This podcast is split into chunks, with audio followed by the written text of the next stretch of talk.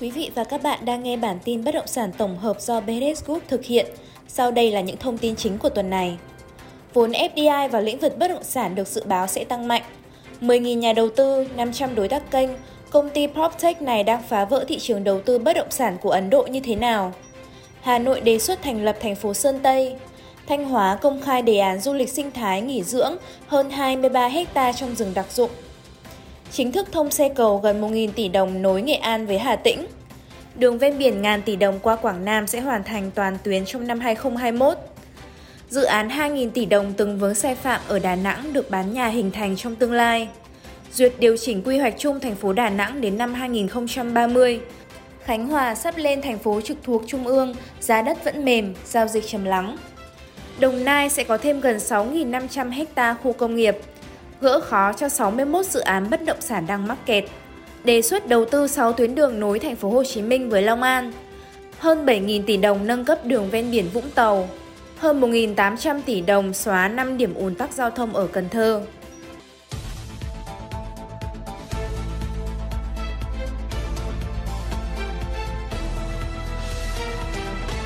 Thưa quý vị, sau đây là những thông tin về các chính sách và kinh tế vĩ mô tác động đến thị trường bất động sản. Vốn FDI vào lĩnh vực bất động sản được dự báo sẽ tăng mạnh trong thời gian tới, bởi lượng vốn lớn từ các quỹ đầu tư bất động sản mới lập đã sẵn sàng đổ bộ vào Việt Nam.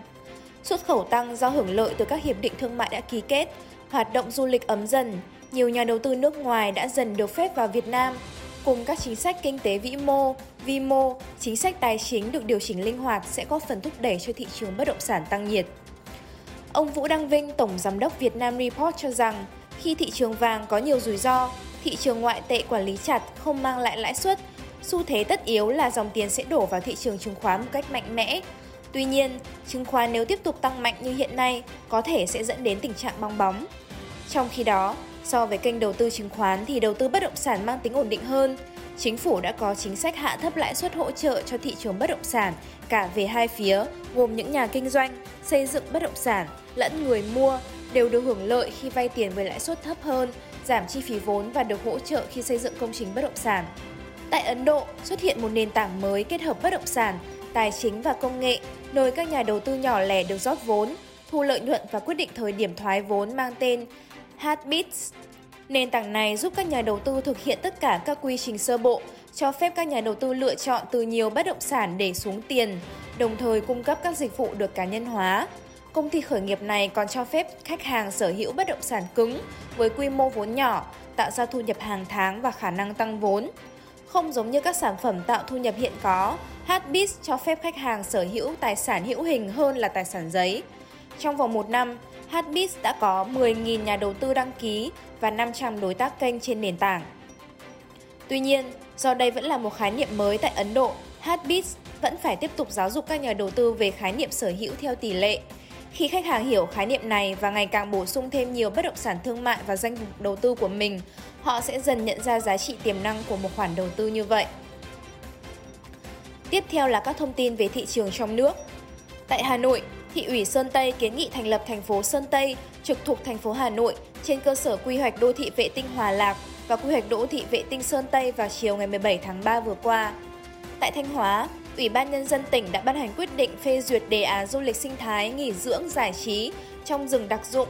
khu bảo tồn thiên nhiên Xuân Liên đến năm 2025, tầm nhìn đến năm 2030. Mục tiêu của đề án là đến năm 2025 thu hút 45.000 lượt khách du lịch, thu hút ít nhất 3 nhà đầu tư tham gia. Và đến năm 2030 phải thu hút trên 110.000 lượt khách, tổng doanh thu đạt trên 83 tỷ đồng, thu hút ít nhất 5 nhà đầu tư tham gia tổng kinh phí thực hiện đề án hơn 1.300 tỷ đồng. Cầu cửa hội bắc qua sông Lam nối hai tỉnh Nghệ An và Hà Tĩnh có tổng vốn đầu tư 950 tỷ đồng đã chính thức thông xe vào sáng ngày 14 tháng 5. Công trình này sau khi hoàn thiện sẽ góp phần liên kết các vùng kinh tế trọng điểm phía Nam Nghệ An với Hà Tĩnh.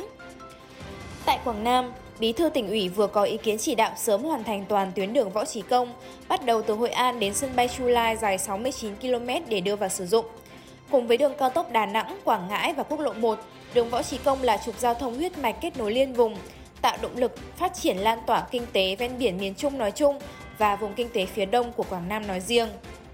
Tại Đà Nẵng, dự án tổ hợp khách sạn và căn hộ cao cấp duyên hải miền Trung Central Coast có tổng mức đầu tư gần 2.000 tỷ đồng, từng vướng sai phạm đã được Sở Xây dựng thông báo được phép bán ra thị trường. Cùng với đó, Phó Thủ tướng Trịnh Đình Dũng vừa ký quyết định về việc phê duyệt điều chỉnh quy hoạch chung thành phố Đà Nẵng đến năm 2030, tầm nhìn đến năm 2045, dự báo dân số đến năm 2030 khoảng 1,79 triệu người, diện tích xây dựng đô thị khoảng 31.836 ha, chiếm hơn 32,31% diện tích đất trên đất liền. Tại Bình Định, Ủy ban Nhân dân tỉnh vừa quyết định phê duyệt nhiệm vụ quy hoạch chi tiết xây dựng tỷ lệ 1 trên 500 trung tâm trí tuệ nhân tạo, đô thị phụ trợ, thành phố Quy Nhơn và yêu cầu đồ án quy hoạch hoàn thành không quá 3 tháng kể từ ngày được phê duyệt. Tại Đồng Nai, Ủy ban Nhân dân tỉnh vừa yêu cầu các sở, ngành có ý kiến về 3 dự án đầu tư xây dựng và kinh doanh hạ tầng 3 khu công nghiệp vừa được chính phủ phê duyệt và đưa vào quy hoạch các khu công nghiệp Việt Nam đến năm 2020 bao gồm khu công nghiệp Long Đức, khu công nghiệp Bầu Cạn, Tân Hiệp, khu công nghiệp Xuân Quế, Sông Nhạn. Ủy ban nhân dân thành phố Hồ Chí Minh vừa có văn bản chỉ đạo yêu cầu các sở ngành có liên quan ra soát, phối hợp để nhanh chóng tháo gỡ khó khăn về thủ tục pháp lý cho 61 dự án bất động sản trên địa bàn. Trong khi đó, tại hội nghị gặp gỡ và trao đổi giữa lãnh đạo chính quyền thành phố Hồ Chí Minh với lãnh đạo doanh nghiệp bất động sản vừa được tổ chức, thủ tục pháp lý là một trong những khó khăn hàng đầu mà các doanh nghiệp phải đối mặt. Vì thế, nguồn cung căn hộ đang có xu hướng giảm mạnh. Đề xuất vừa được Sở Giao thông Vận tải gửi Ủy ban nhân dân thành phố Hồ Chí Minh 6 tuyến kết nối thành phố Hồ Chí Minh và Long An, tổng vốn hơn 17.500 tỷ đồng, được đầu tư từ nay đến năm 2025 để thúc đẩy phát triển kinh tế xã hội hai địa phương bao gồm nối dài đường Võ Văn Kiệt, mở nới đường Tây Bắc, nâng cấp, mở rộng đường Nguyễn Văn Bứa, mở rộng quốc lộ 50 và đường song song quốc lộ 50 huyện Bình Chánh và cuối cùng là xây cầu Rạch Rơi. Tại Bà Rịa, Vũng Tàu, lãnh đạo Ủy ban Nhân dân tỉnh thống nhất với đề xuất của Sở Giao thông Vận tải đề xuất thực hiện dự án tỉnh lộ 994 dài 78 km chạy ven biển Vũng Tàu, Bình Châu sẽ được nâng cấp lên 6 làn xe phục vụ phát triển du lịch phía Đông và kết nối vận tải liên tỉnh. Cần Thơ dự kiến chi hơn 1.850 tỷ đồng để mở rộng, làm các đường nhánh, xây ba cầu vượt tại năm nút giao thông thường xuyên ùn tắc ở quận trung tâm Ninh Kiều bao gồm ngã tư Trần Hưng Đạo, Mậu Thân, 3 tháng 2, giao lộ Nguyễn Văn Linh, Nguyễn Văn Cử, ngã tư Nguyễn Văn Linh 3 tháng 2, nút giao Võ Văn Kiệt, Nguyễn Văn Cử, ngã tư Nguyễn Văn Linh 30 tháng 4. Trên đây là bản tin bất động sản tổng hợp tuần 4 tháng 3 năm 2021 do BDS Group thực hiện. Cảm ơn quý vị và các bạn đã chú ý lắng nghe. Xin chào và hẹn gặp lại.